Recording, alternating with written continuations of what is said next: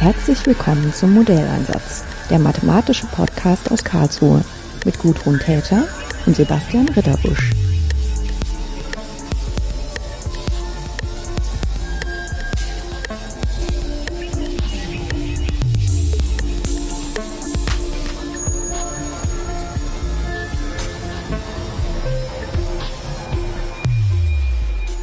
Ich bin noch auf der Gulasch Programmiernacht 2018 in Karlsruhe in der Hochschule für Gestaltung und im Zentrum für Kunst und Medientechnologie. Und bei mir, Sebastian Ritterbusch, sitzt Dennis Gnad. Hallo Dennis. Hallo. Ja, und wir haben uns zusammengesetzt, weil Dennis sich äh, ja mit einem sehr interessanten Thema auseinandergesetzt hat. Und zwar beschäftigt er sich mit FPGAs. Dennis, was sind denn FPGAs? Äh, FPGAs sind Field Programmable Gate Arrays. Das ist eine bestimmte Art an Chip, die jetzt in der Vergangenheit eher für so Prototyping-Anwendungen verwendet wurde oder ähm, für, sagen wir mal, Glue Logic, um jetzt auf irgendeinem Board irgendwie zwei Chips dazu zu bringen, richtig miteinander zu reden. Das heißt wirklich Glue, also so verkleben Logik? Ja, sagt man, glaube ich, aber auch beim Programmieren zum Teil, wenn man irgendwie Code schreibt, der irgendwie eine Library matcht auf das, was man braucht oder so, ja. Okay. Ähm, und jetzt die aktuellen Anwendungen, oder es ist immer mehr im Kommen, ist Computing mit FPGAs. Also als Beschleuniger, so ähnlich wie man jetzt Grafikkarten auch schon zum Rechnen verwendet, werden FPGAs auch immer mehr als Rechenbeschleuniger verwendet. Wo kommen denn die her? Also ich meine, dass, dass man mit Gattern Logik zusammenbauen kann, das kennt man ja, das macht man aber sonst so explizit, indem man sich das von vornherein designt. Ähm, so ein Chip, den man sich nachträglich ändern kann, äh, muss ja irgendwo mal gestartet sein. Ja, ich habe das mich selber erst äh, vor kurzem gefragt und nochmal nachgeschaut und das scheint eher so aus der Militärecke zu kommen. Also es wurde irgendwann mal in US Navy Research oder so gemacht und hat dann irgendwie so langsam auch seinen Weg ins Kommerzielle gefunden, eher auch im Bereich so Glue Logic Sachen und zum kleinen, kleine Dinge Prototyping zu machen, ja. Ja, das Problem ist ja entweder ich habe so einen äh, ja, General Purpose Prozessor, äh, das ist ja so ein, typischerweise eine CPU, die alles Mögliche kann. Ähm, ja, die kann dann alles Mögliche gut, aber keine Spezialanwendung. Wenn ich sage, ich will irgendwas ganz Spezielles haben, dann müsste ich mir einen neuen Chip bauen und ich meine so, äh, ja, einen, einen Chip designen und nachher sich pressen lassen, das dauert ja ewig. Oder man baut es halt in ganz groß auf, nicht auf dem Chip, sondern dann diskret. Ja, das ist eben das Schöne an FPGAs, dass man im Prinzip fast das gleiche machen kann wie in einem ASIC, also das ist ein Application Specific Integrated Circuit, der jetzt eine ganz bestimmte Funktion erfüllt. Ähm, das kann man im FPGA jetzt eben, wie soll man sagen, ähm, ja, zur Laufzeit so verdrahten, dass es die Logik erfüllt. Das ist dann nicht ganz so effizient, weil man braucht ja diese Rekonfigurierbarkeit. Das heißt, es sind ganz viele kleine Schalterchen drin, die man dann beschalten kann, um die Funktion anzunehmen von einem mehr oder weniger beliebigen anderen Chip aber man erreicht dann halt zum Beispiel nicht so hohe Frequenzen wie ein ASIC und nicht so hohe Energieeffizienz. Und wahrscheinlich auch der Platzbedarf ist immer ein bisschen größer, wenn ich vorher schon alle Logikmöglichkeiten vorsehen muss, die dann einfach nur an- und ausgeschaltet werden, wie so mit so einem Steckbrett. Ja, es ist so nicht ganz so fein konfigurierbar, aber auch nicht ganz so grob. Also die haben halt so, die meisten FPGAs haben so die Lösung gewählt, dass man Lookup-Tables beschalten kann. Lookup-Table heißt, man hat die Lookup-Table selbst ist vorgefertigt, der hat jetzt zum Beispiel fünf Inputs und für die fünf Inputs kann man dann ähm, für alle Logikkombinationen von 0 und 1 auf jedem, auf den Inputs eben, kann man entscheiden, was der Output sein soll. Und jetzt kann man mehrere von diesen Logiktabellen dann auf einer Switch-Matrix nennt man das dann. Das sind halt praktisch einfach Drähte, Drähte, die jetzt in einer Matrix praktisch überlappt sind. Kann man die Knotenpunkte entscheiden, ob sie jetzt verbunden sind oder nicht verbunden. Und da gibt es dann ganz viele natürlich davon und so kann man seine Logik damit aufbauen. Ja, wie du das gerade erwähnt hast, sozusagen diesen Übergang vom ASIC äh, zum FPGA, das erinnert mich ganz stark an diesen Bitcoin-Boom. Ganz am Anfang wurden sozusagen die Berechnungen, die, die Hash, Hashing-Berechnungen auf CPUs gemacht. Irgendwann kam man dann auf die Idee, naja, Grafikkarten sind so parallelisiert, die können das viel schneller. Und dann kam man zu FPGAs. Sind die denn so viel schneller als GPUs? Ähm, FPGAs sind nicht für alle Berechnungen unbedingt schneller wie GPUs. Also mh, mm, GPUs sind noch immer ziemlich gut in so Matrix-Vektorberechnungen und sind dafür auch genau ausgelegt. Der FPGA ist dann eben noch mehr konfigurierbar und wenn es eben weit davon abweicht, ist der FPGA dann effizienter. Könnte man so sagen. Also es ist immer noch anwendungsspezifisch etwas, aber In etwa ist es so. Ja, bei der, ähm, wie du es gerade sagst, der ist effizienter. Ich habe da so Tabellen gesehen, dass es zwar viel teurer ist, sich so einen richtig großen FPGA zu kaufen, der so annähernd in die Geschwindigkeiten von der GPU kommt, aber da der dann so viele Elektronik weglassen kann, die, die man nicht braucht, ist er einfach in der Benutzung viel, viel energiesparsamer in Anzahl Hashes, die er pro Energieeinheit äh, herauswirft. Und äh, da wurden natürlich dann die FPGAs in manchen Bereichen, wo man besonders viele Hash-Zahlen ausgerechnet hat, gerade bei dieser Bitcoin, äh, beim Bitcoin-System, ähm, da wurden die dann plötzlich furchtbar effizient äh, und wurden eben dann durch äh, ASICs abgelöst. Also meines Wissens ist jetzt so bei der äh, ja, Berechnung im Krypto, äh, von diesen Kryptowährungen, äh, bei Bitcoins speziell, äh, wird eigentlich nur noch effizient was mit ASICs äh, durchgeführt, aber die sind natürlich dann deutlich teurer in der Herstellung, äh, um überhaupt erstmal diese Chips herzustellen. Ja, das dauert halt viel länger, ein ASIC herzustellen. Der Schritt ist aber eigentlich relativ leichter nachzuvollziehen, von einem FPGA auf ein ASIC zu gehen, als jetzt vielleicht von einer GPU auf ein FPGA zu gehen, von der, zumindest von der algorithmischen Beschreibung, weil ein FPGAs, um wirklich was effizient zu machen, muss man immer noch solche traditionelleren Hardware-Beschreibungssprachen verwenden, die eben auch verwendet werden, um jetzt ASIC-Chips herzustellen in der Industrie. Bevor wir jetzt in die Programmierung reingehen, wollte ich dich ganz kurz nochmal fragen, gibt es so Beispiele, wo aktuell FPGAs äh, benutzt werden, dass man mal so eine Idee bekommt, wo man die überhaupt wiederfinden kann? Also die sind in vielen Systemen eher versteckt drin, also im iPhone tatsächlich, im neuesten soll es wohl drin sein. Ich glaube da sogar als Rechenbeschleuniger. In älteren Handys sogar auch, im Galaxy S hatte ich rausgesucht, ist wohl auch ein FPGA drin, aber dort dann eher als sowas wie Glue Logic eben, um jetzt in einem bestimmten Fall mal den Audioprozessor mit der CPU zu verbinden oder mit was anderem oder solche Verbindungen dynamisch zu bestimmen. Ähm, in Smart TVs oder in Multimedia-Anwendungen sind wohl auch viele FPGAs ähm, angewandt. Man weiß es halt nie so ganz, was tatsächlich ähm, wo drin steckt, weil ähm, die Hersteller das natürlich nicht verraten.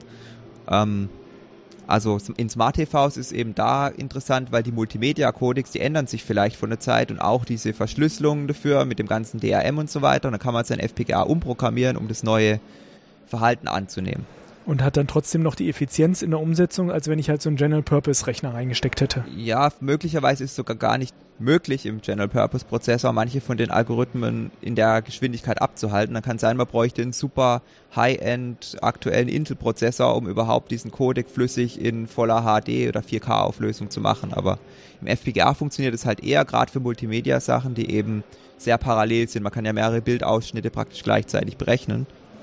Und mit einer CPU geht es halt nicht so gut. Ja, eine CPU, da, also klar. Oder mit einer einzelnen zumindest nicht. Genau, in CPUs können mehrere Cores haben, also kann man ja, äh, und auch mehrere Threads haben. Da hat man vielleicht ein, äh, gut, vielleicht sind wir jetzt irgendwann bald mal beim 64-Core äh. Ähm, äh, hingegen kann man sich aber auch vorstellen, so ein FPGA kann ja gleich hunderte von Eingängen haben und die sogar parallel, äh, sozusagen parallel nicht nur beschalten, sondern auch verarbeiten, weil ja so elektrische Schaltkreise ja äh, gar nicht hintereinander ablaufen, sondern einfach komplett parallel an- und ausgehen. Genau, das ist praktisch, äh, ein FPGA beschreibt man halt auch eher strukturell, das heißt man ist dann auch eher limitiert von der Größe vom FPGA, wie viel kann man da gleichzeitig rein konfigurieren und das bestimmt dann eigentlich nur die Parallelität zum größten Teil. Ja, du sagtest, man muss da besondere Beschreibungssprachen haben und auf der anderen Seite hast du gesagt, man macht immer mehr Berechnungen. Ja, wie programmiere ich denn jetzt denn eigentlich ein FPGA? Eigentlich ist es auch wenn man es ganz genau nimmt, keine Programmierung, sondern eben Hardwarebeschreibung. Und man beschreibt jetzt eben strukturell, eher strukturell eben Blöcke und die Blöcke reagieren dann auf eine Taktflanke. Das heißt, ich habe eigentlich sogenannte sequentielle Logik und kombinatorische Logik. Die kombinatorische Logik erfüllt im Prinzip nur eine boolsche Funktion, das heißt so eine Lookup-Table-Funktion mit Eingängen und die einen gewissen Ausgang ergeben, je nach Logikverknüpfung. Und dann haben wir Taktschritte. Die Taktschritte übernehmen dann die Daten aus der kombinatorischen Logik in ein Register. Und es passiert dann eben so oft wie der Takt ist. Also 100 Megahertz werden dann alle 10 Nanosekunden wird eben ein Wert, ähm, der in der Kombinatorik jetzt äh, am Ende rauskam, ins Register übernommen. Und welche Taktfrequenz man erreicht, kommt dann in dem Fall eben auch davon an, wie lang die Kombinatorik ist.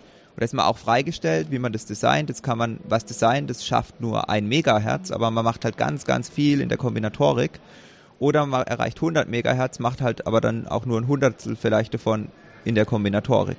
Und je nach Fall, von Fall zu Fall, kann man das dann halt dadurch effizienter oder weniger effizient machen was ich da auch ganz spannend finde, ist, es gibt ja auch die Möglichkeit, dass man zum Beispiel, äh, ja, früher waren ja CPUs noch so schön einfach.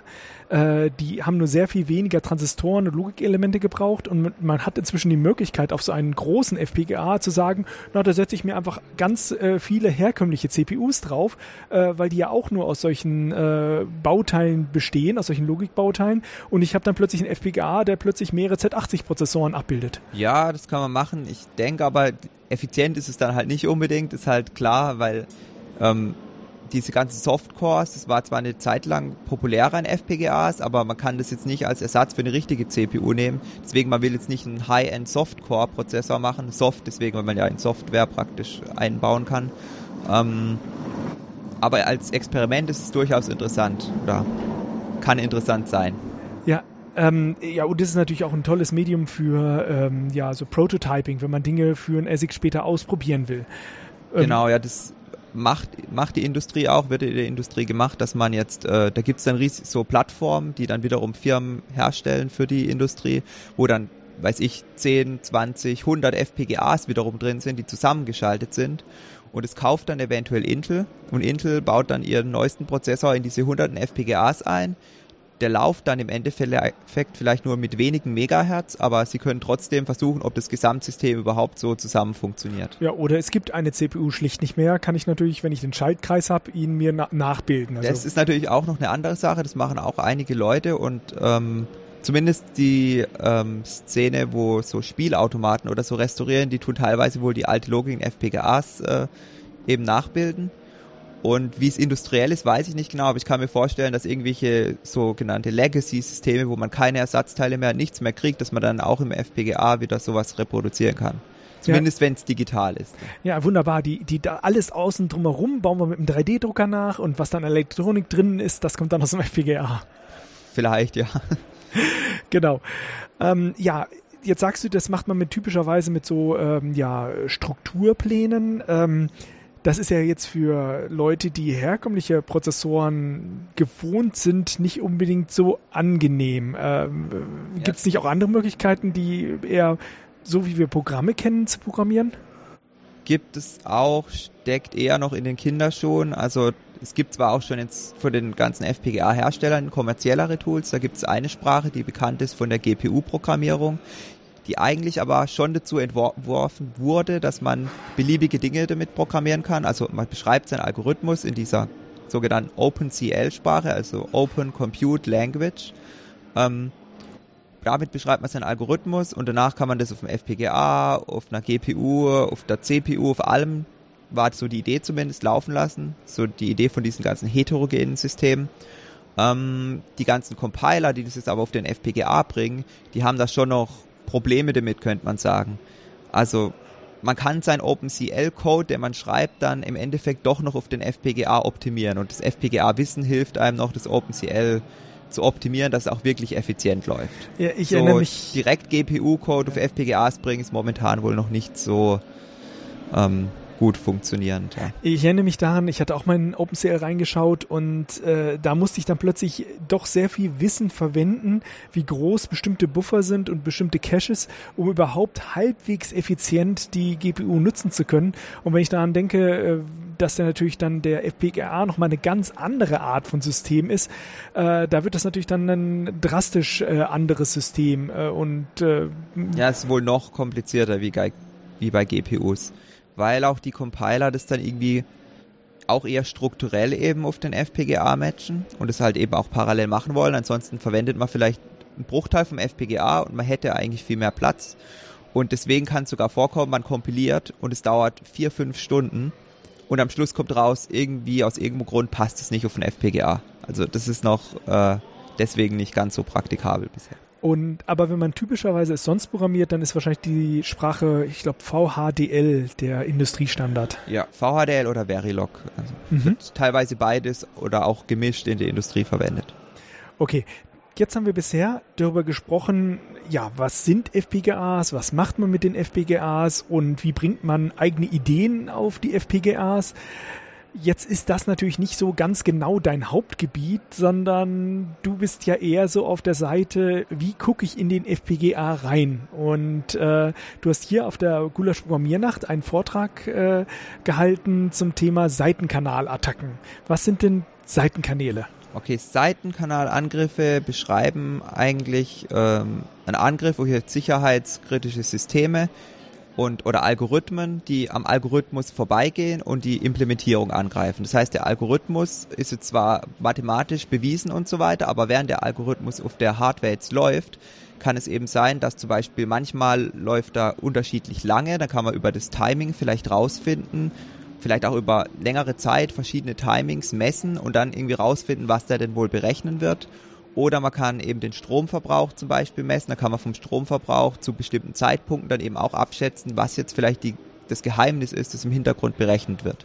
Wir haben eine Folge zu äh, Smart Mietern hier auch im Modelleinsatz-Podcast und ich glaube, da hatten wir es auch schon erwähnt, dass es eine Arbeit gab, dass äh, aus den Ablesungen im Smart Meter herausgefunden werden konnte, also mit hoher Wahrscheinlichkeit, welche Sendung gerade geguckt wurde, weil natürlich je nachdem, wie hell die, der Bildschirm leuchtet, verbraucht der Fernseher mehr Energie äh, und das merkt das Smart Meter. Und wenn da bestimmter Rhythmus entsteht, weiß er nachher und kann es vergleichen mit bestimmten Pattern, weiß er nachher, ja, das war wohl wahrscheinlich jetzt diese Sendung oder jene Sendung und äh, da fließt über den Energieverbrauch Informationen ab, die so gar nicht äh, ja, beabsichtigt war. Wenn man dann am anderen Ende einfach mal so ein bisschen Messgerät hinstellt, kann man das dann plötzlich messen. Genau so was ähnliches machen wir im Prinzip. Also ich denke mal, in dem Fall bräuchte man dann jetzt, man nimmt jetzt zum Beispiel alle Fernsehsender, nimmt die Bildinformation und dann ähm, korreliert man jetzt zum Beispiel, also Korrelation ist der Vergleich eben, man vergleicht dann praktisch jetzt den Stromverbrauch mit allen Fernsehsendern und dann kann man sagen, welcher Fernsehsender war der wahrscheinlichste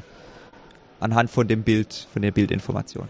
Ja, besonders interessant sind natürlich diese Fragestellungen in meinem Krypto-Umfeld und wenn ich es äh, richtig in Erinnerung habe, gab es auch mal einen Fall, dass über Schall, den die CPU oder der Rechner ausgeliefert hat, äh, dadurch, dass halt bestimmte Stromkreise benutzt wurden oder ja, irgendwie ja, ich vermutlich, vermutlich, ist es, vermutlich ist es Spulenfiepen, ja? denke ich mal.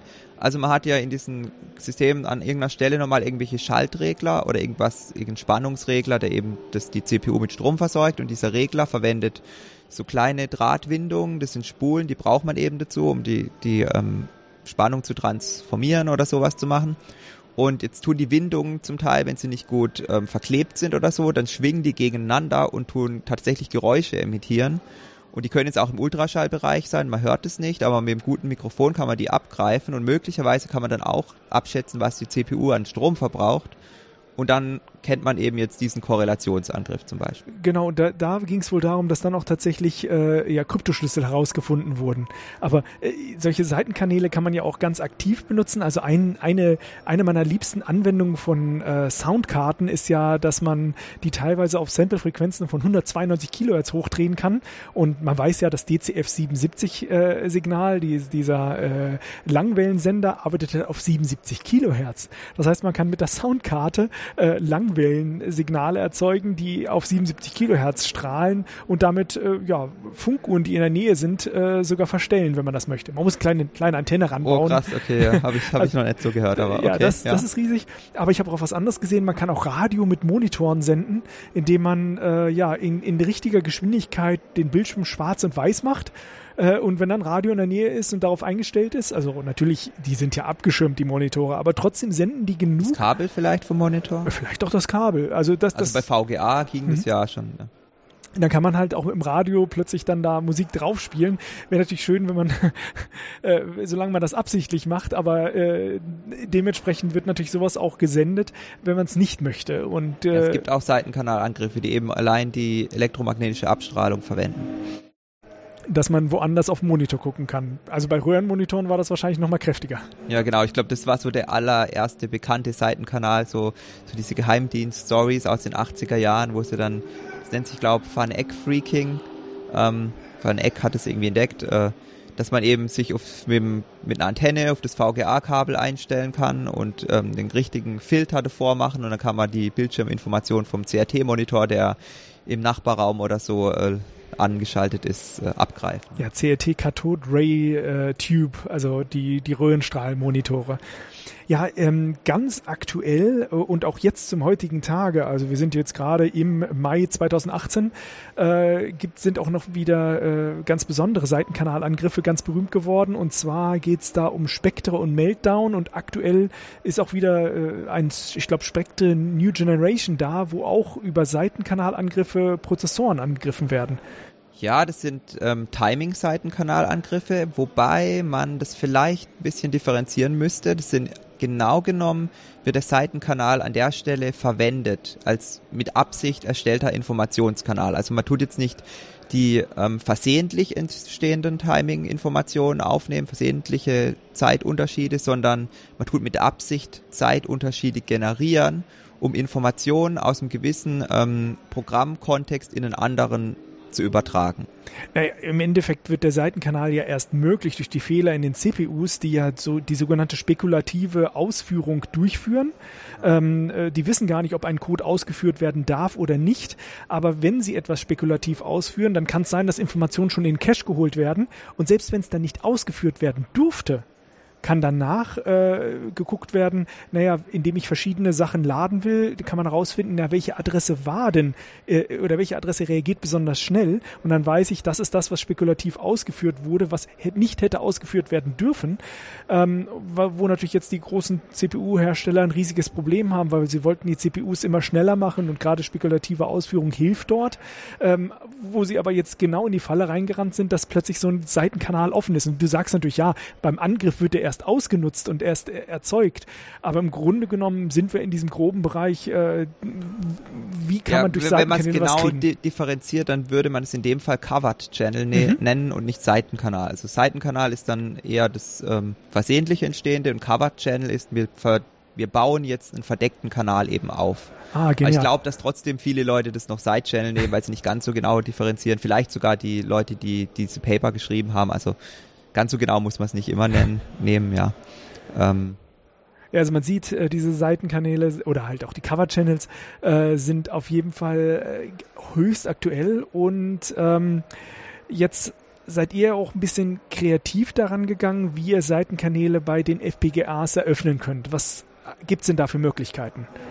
Ja, also was wir praktisch gemacht haben, wahrscheinlich auch als äh, die allererste Forschungsgruppe, zumindest kenne ich keine andere Arbeit, dass wir jetzt zum ersten Mal zeigen, dass wir in Software eben einen Sensor erstellen können, der einen Stromverbrauch misst. Halt zwar indirekt, aber ähm, diese ganzen Power-Side-Channel-Angriffe, die es gibt, wo man Stromverbrauch misst, das ist ja traditionell so, man hat eine Platine und geht dann mit dem Oszilloskop dran und misst die Spannung oder misst den Strom und darüber äh, versucht man das System anzugreifen. Da muss man ja aber direkt am System sitzen. Wir sind jetzt da kreativ dran gegangen, dass man im FPGA drin die FPGA-Logikelemente so verwendet, dass man sie als eine Art Spannungssensor verwenden kann. Moment, ihr, ihr schreibt ein Programm, das Spannung messen kann, obwohl es eigentlich auf einem Prozess oder auf einer Schaltung läuft, die überhaupt keinen Sensor dafür hat.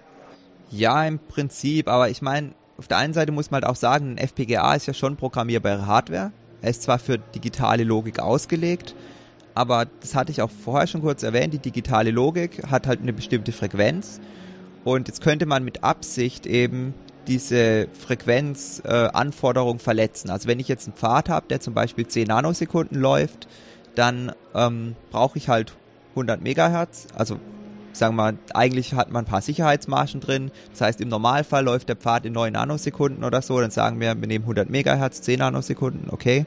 Da gibt es dann auch Modelle von den Herstellern, wie lang das vermutlich braucht, also physikalische Modelle.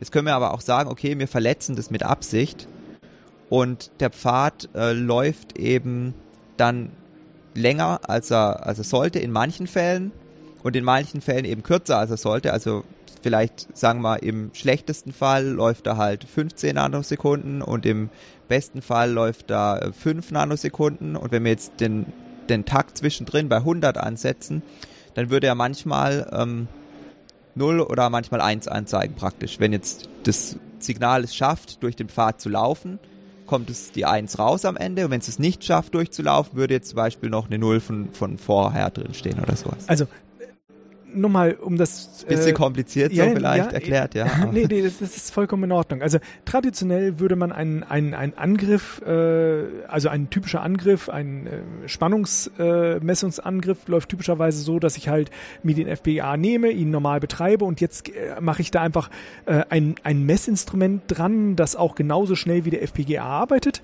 und dadurch, dass halt manche Bestandteile auf dem FPGA an- und ausgeschaltet sind, verbraucht er unterschiedlich viel Strom. Genauso wie bei diesen Fernsehern. Wenn es hell ist, ähm, dann verbraucht er viel Strom. Wenn es wenig ist, wenn das Silikon schwarz bleibt, dann äh, macht es weniger und dann könnte ich daraus versuchen, Muster zu erkennen, weil zum Beispiel jetzt hat er viele Nullen prozessiert beim RSA-Schlüssel und jetzt viele Einsen und damit kann ich mit jeder Zusatzinformation kann ich den Suchraum für eine spätere Boot-Force-Suche natürlich verkleinern.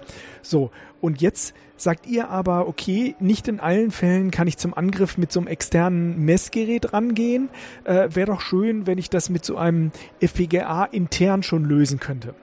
Jetzt hat er intern natürlich kein Messinstrument drin, äh, aber unter der zusätzlichen Voraussetzung, äh, ich habe die Möglichkeit, den FPGA ja nicht ganz äh, nach den vorgesehenen Voraussetzungen kreativ zu betreiben, indem ich ihn einfach ja, übertakte sage, äh, ich will jetzt aber, dass es viel schneller geht, ähm, dann würde er normalerweise nicht mehr richtig, nicht mehr zuverlässig funktionieren. Aber genau das macht ihr euch jetzt zunutze, dass ihr sagt, okay, äh, wenn ich den zu schnell betreibe, dann passiert es halt manchmal, dass manche äh, Spannungen nicht schnell genug hochgehen, dass die 1 erkannt wird und es bleibt auf einer 0 zum Beispiel. Also das sind immer so Schaltvorgänge. Wann ist etwas eine 1, wann ist etwas eine 0? Wir arbeiten zwar normalerweise digital, aber irgendwo gibt es ja Schaltflanken. Und wenn ich zu schnell abfrage, kann es probabilistisch sein, äh, dass einfach die 1 nicht erreicht wurde, weil zum Beispiel die Spannung zu niedrig ist. Genau, das, das kann man auch jetzt praktisch ähm, absichtlich so gestalten, dass wir manche Pfade mit absichtlich lang machen. Da machen wir einen, der ist sehr lang, dann einen, der ein bisschen kürzer ist und nochmal ein bisschen kürzer, nochmal ein bisschen kürzer. Und dadurch kriegen wir dann praktisch ganz viele einzelne Schritte hin, wie weit jetzt vermutlich die Spannung eben ist. Natürlich wird es auch von Temperatur und so weiter beeinflusst, aber die Spannung ändert sich nun mal am schnellsten, wenn da was wirklich schnell drin schaltet. Und wir können jetzt auch ja, da wir ein FPGA so flexibel gestalten können, wirklich extra so einen Sensor bauen.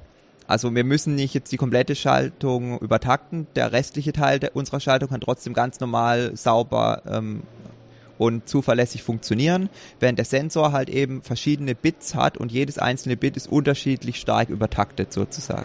Das ist ja cool. Da habt ihr ja richtig so eine Art ähm, äh, ja Mehrfachbelichtung von der gleichen äh, von, von der gleichen Ursache, nämlich der Spannung, indem ihr einfach mal schneller, mal langsamer reagiert und die, die länger Zeit, denen länger Zeit gegeben wird, ähm, die haben die höhere Chance, selbst bei einer niedrigen Spannung noch was zu kriegen und dann habt ihr quasi über die ganze Zeit hinweg, ähm, während ihr messt, sozusagen so ein Heartbeat, äh, in dem er einfach guckt, äh, welche Zellen haben es noch geschafft und welche nicht.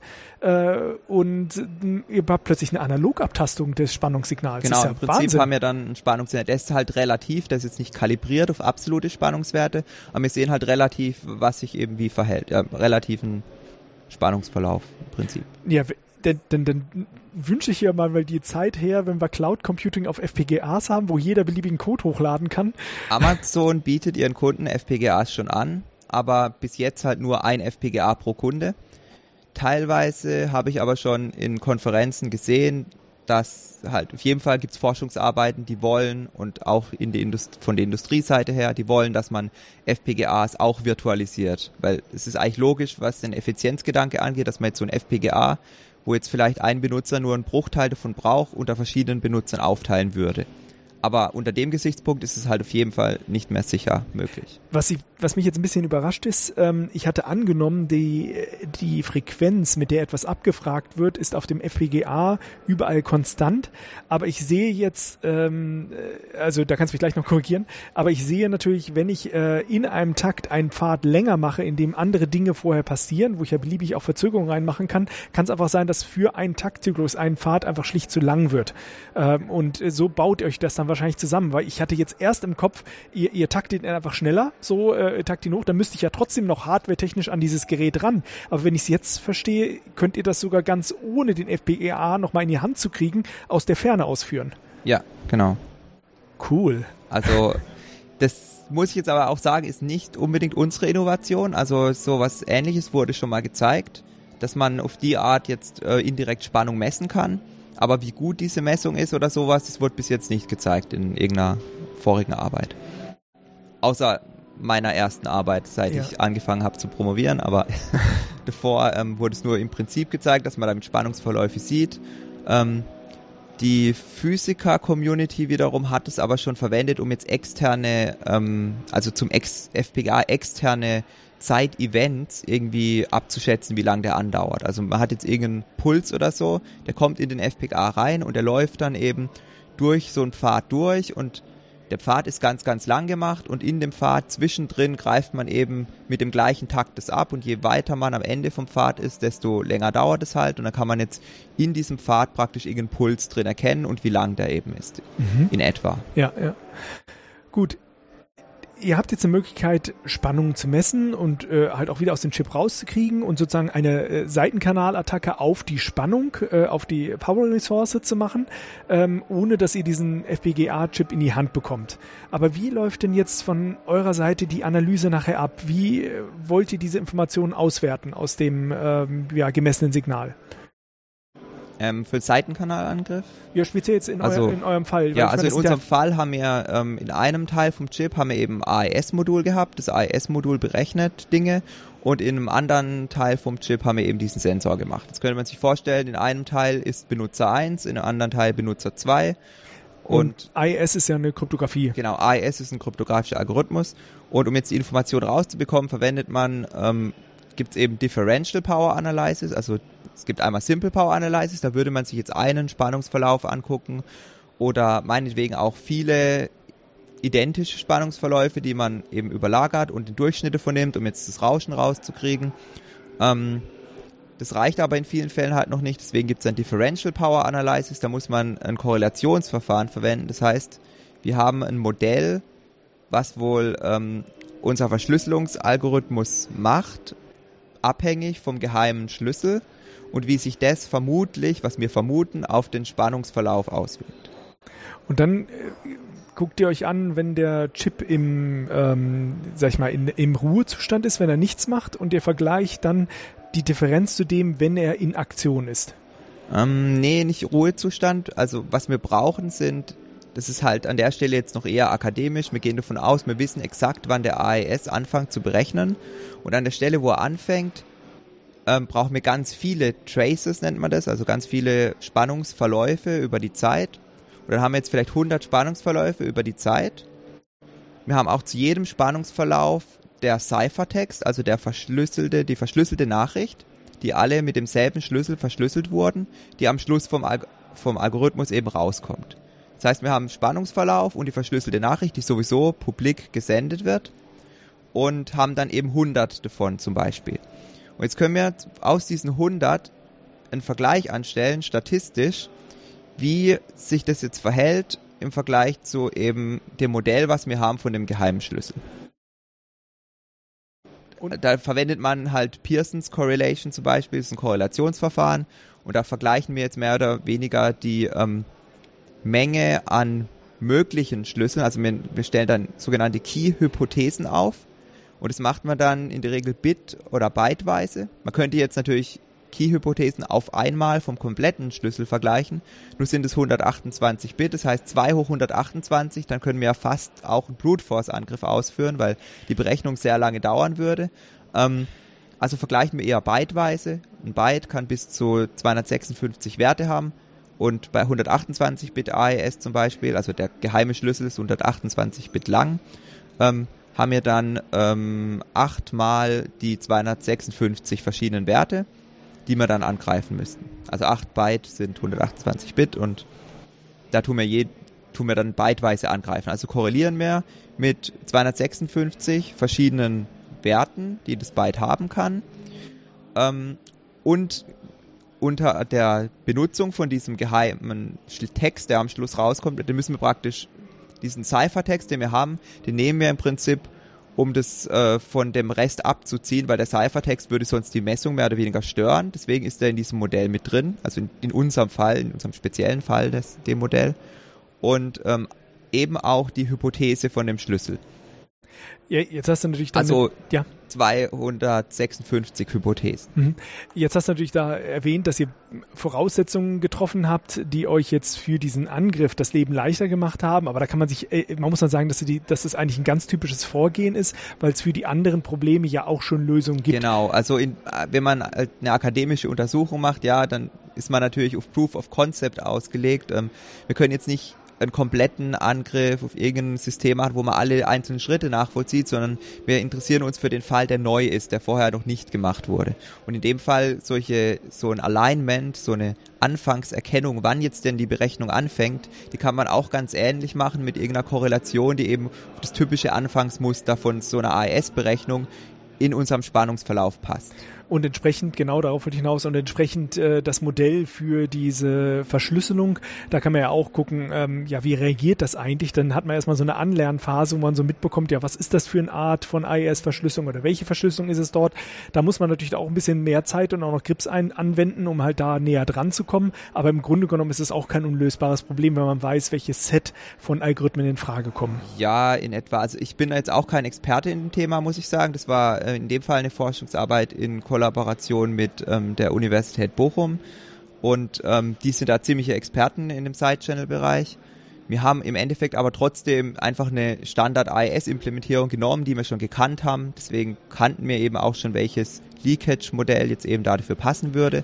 Ähm, aber in der Praxis würde man da natürlich einfach verschiedene Leakage-Modelle ähm, ausprobieren zum Beispiel, weil AES kann ja nur im begrenzten Rahmen noch unterschiedlich implementiert werden. Ja, da muss man sagen, zum Beispiel die, äh, diese Probleme, die jetzt bei Meltdown und Spect äh, Spectre dort aufgetreten sind, ähm, da war auch schon äh, wissenschaftlich vorher bekannt, dass es dort äh, Probleme geben könnte und irgendjemand hat dann halt das Ganze mal zusammengesteckt und festgestellt, ja, jetzt funktioniert die Attacke.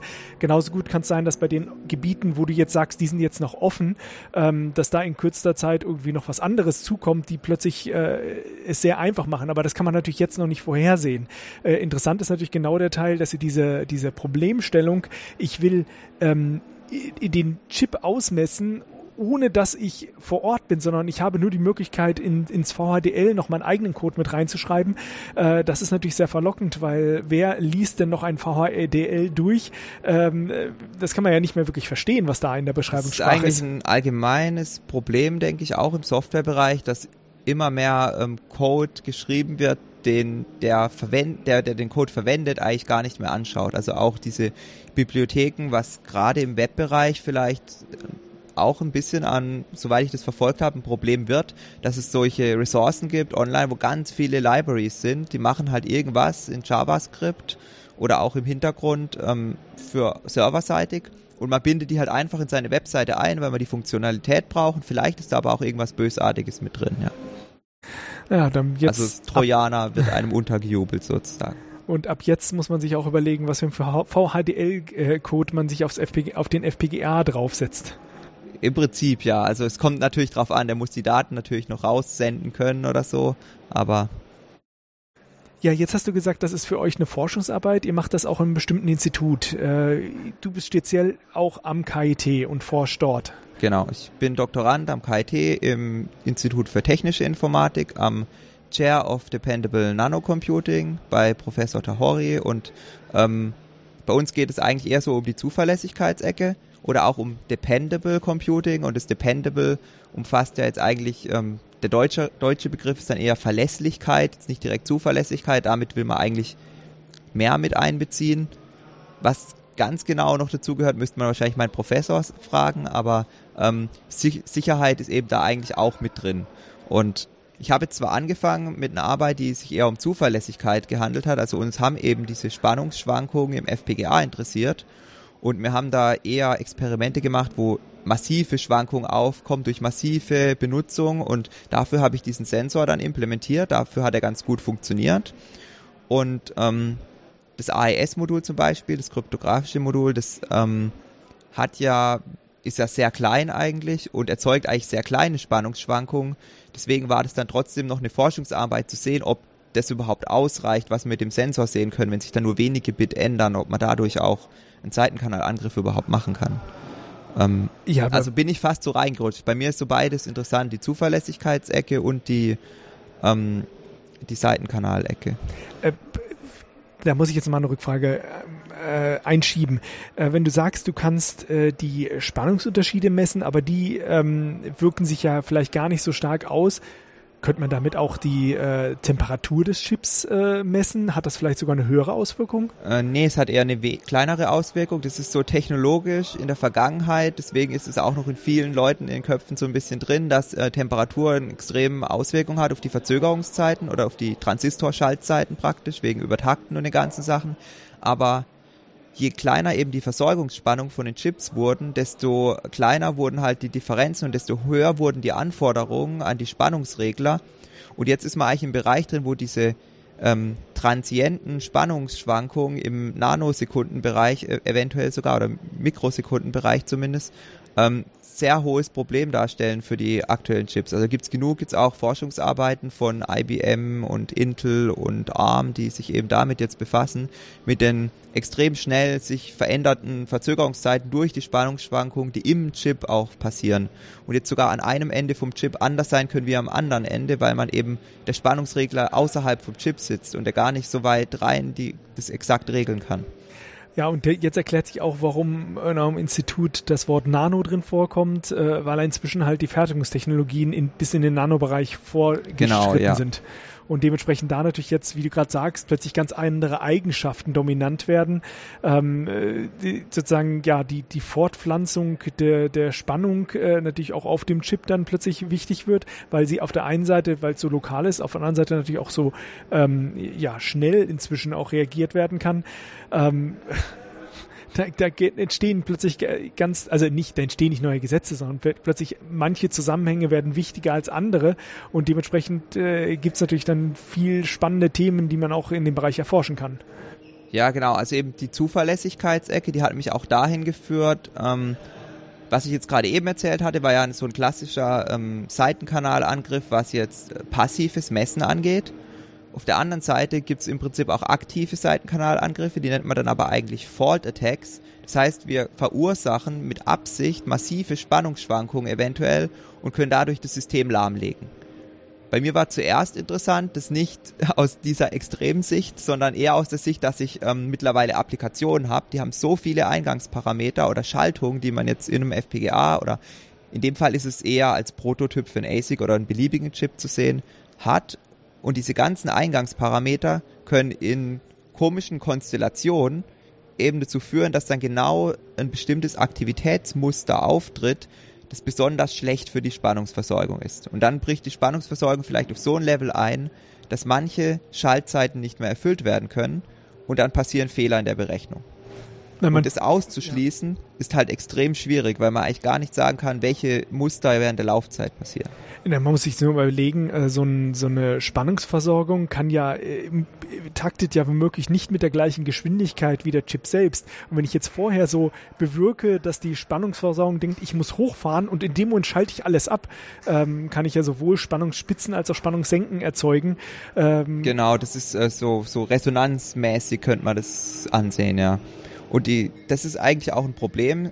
Ich bin jetzt nicht Elektrotechniker und habe da den Ultra-Hintergrund, also extremes Wissen, aber ähm, man hat halt Schaltregler, die arbeiten aufgrund von anderen Limitierungen auf der Bordebene. Ist ja eh außerhalb von Chip mal, das ist schon mal die Limitierung, weil da noch jede Menge Elemente dazwischen stecken, aber die laufen auch auf sehr geringen Frequenzen, vielleicht auf im Kilohertz-Bereich oder im sehr niedrigen Megahertz-Bereich. Und danach ist dann eben Schluss, was auch Bauelemente angeht, da muss eine Spule sein und lauter solche Elemente, dann kann das halt wirklich ähm, zu langsam sein, um jetzt einen Prozessor, der im Gigahertz-Bereich sich vielleicht Lastveränderungen hat, noch hinterher regeln zu können.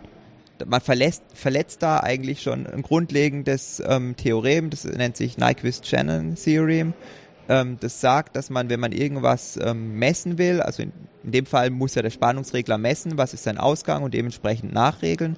Wenn man irgendwas messen will, muss man mindestens mit der doppelten Frequenz messen, wie sich etwas verhält. Und wenn man das verletzt, dann kann halt sein, man misst eigentlich das Falsche, weil man zwischendrin Dinge misst, und man misst jetzt vielleicht von einem Punkt, das ist ein Hochpunkt in irgendeiner, irgendeinem Kurvenverlauf und dann müsste man nochmal an einem Hochpunkt im Kurvenverlauf und man denkt, es ist alles okay, aber dazwischen gab es einen massiven Abfall.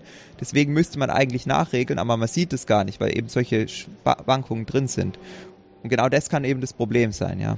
Ja, ich äh, habe während meiner Schulzeit auch mal am Atari ST programmiert und der hatte einen schönen Monochrom-Monitor, den SM124 und da war es so, den konnte man gar nicht so sehr laut drehen. Da konnte man voll aufdrehen und das war alles noch alles in der Lautstärke, äh, dass man eigentlich mit keinem Ton irgendwie den äh, beschädigen konnte. La Monitor, Lautstärke? Ja, das ist ein Monitor, der hat einen Lautsprecher eingebaut. Ach so, okay. Ja. Also äh, nicht Monitor Lautstärke, sondern ein Monitor mit Lautstärke eingebaut und der war monochrom, aber auch eine Kathodenstrahlröhre, ähm, aber ein sehr klares Bild äh, und äh, da habe ich mich dann mal damit beschäftigt, wie man aus Rechteckgeneratoren, die da eingebaut waren, nämlich drei Stück, plötzlich Digitalsound rauskriegen konnte.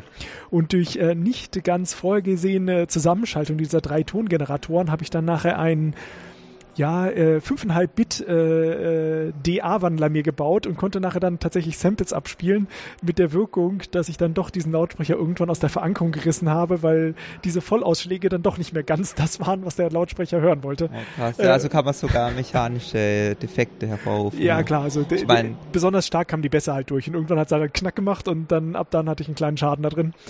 Äh, aber das, das war eben dementsprechend auch ein kreativer Umgang mit den Tongeneratoren.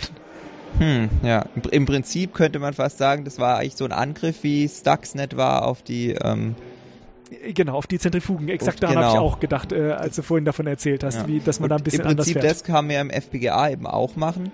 Wenn wir ähm, jetzt im FPGA es schaffen, also so Spannungsversorgungsnetze, wenn man die jetzt so ganz, äh, wenn man die simpler betrachtet, könnte man sagen, ähm, man hat jetzt Induktivitäten im System, also das sind äh, bestimmte Bauelemente, ich muss man jetzt vielleicht nicht auf alle Details eingehen. Aber jedenfalls, was sich vor allem darauf auswirkt, ist, wie groß diese Induktivität ist und wie groß jetzt der Stromunterschied pro Zeit ist.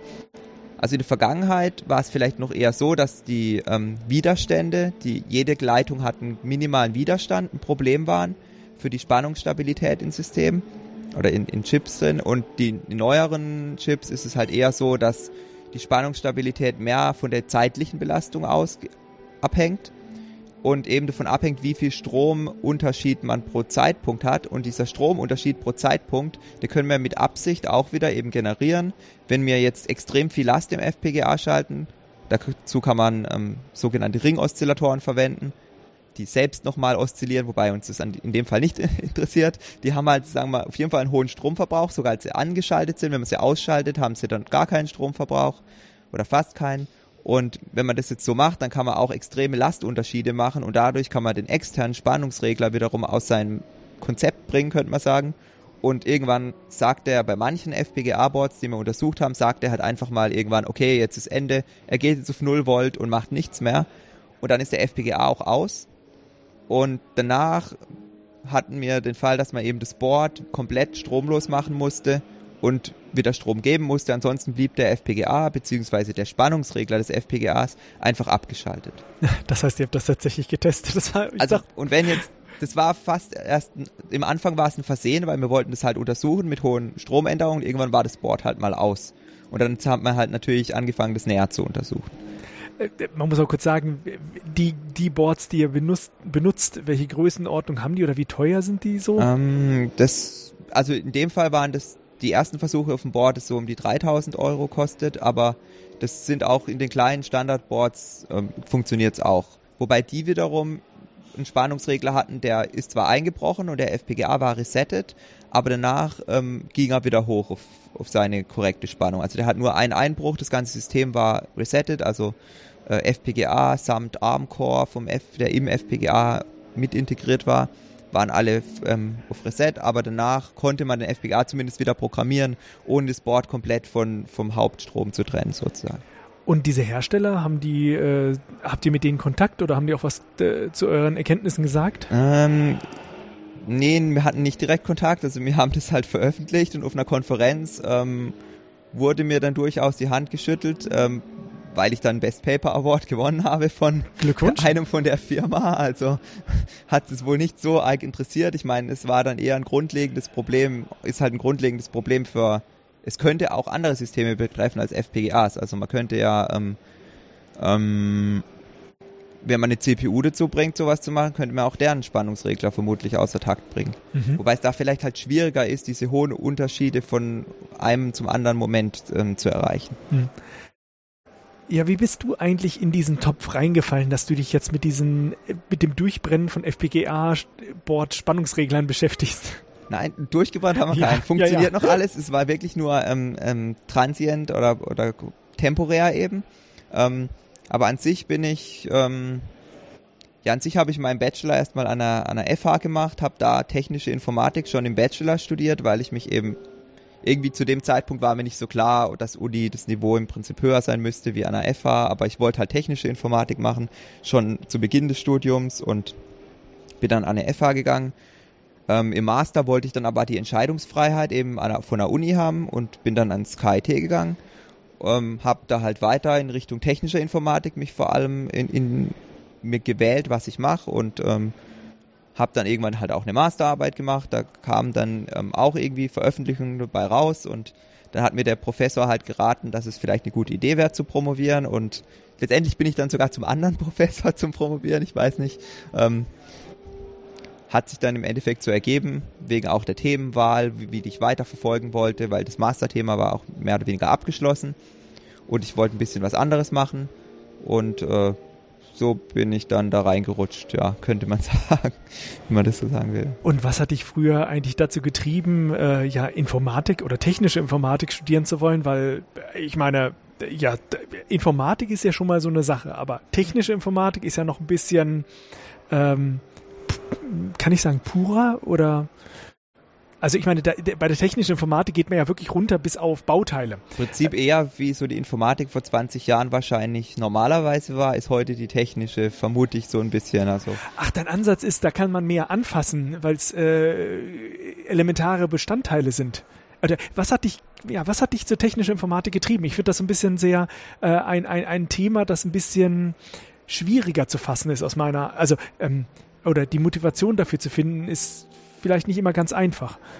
Hm, ich weiß nicht, also ich habe so früher schon angefangen, also schon mit zehn Jahren rum oder sowas, habe ich schon Quick Basic angefangen, so ein bisschen zu programmieren. Viel habe ich da eigentlich auch nicht gemacht und bin dann später dazu übergegangen, irgendwann, oh, jetzt muss man mal Linux ausprobieren als Betriebssystem und da hat mich eher halt eher der, der Betriebssystemteil zu dem Zeitpunkt eigentlich interessiert. Ich dachte, okay, in technischer Informatik kriegt man vielleicht mehr vom Betriebssystem mit und wie das denn in Richtung zur, zur Prozessorarchitektur funktioniert. Weil ich habe mich sogar, also ich habe mich schon vielleicht merkwürdig, aber ich habe mich, glaube schon mit zwölf Jahren gefragt, okay, ich habe einen Computer und auf meinem Computer, da läuft dieses Betriebssystem und ich will ja eigentlich meine Spiele spielen, aber da muss ich immer Treiber updaten vom Betriebssystem und da funktioniert irgendwas nicht und Windows macht Blue Screens oder sowas und ähm, dann, dann dachte ich immer, warum ist denn das Betriebssystem, das braucht doch sowieso jeder, warum ist es nicht fest in der Hardware eingebaut? Das habe ich mich eigentlich schon ganz früh gefragt, obwohl ich sonst keine Ahnung davon hatte, habe mich auch nicht viel mehr damit befasst, aber diese grundlegende Frage, die habe ich irgendwie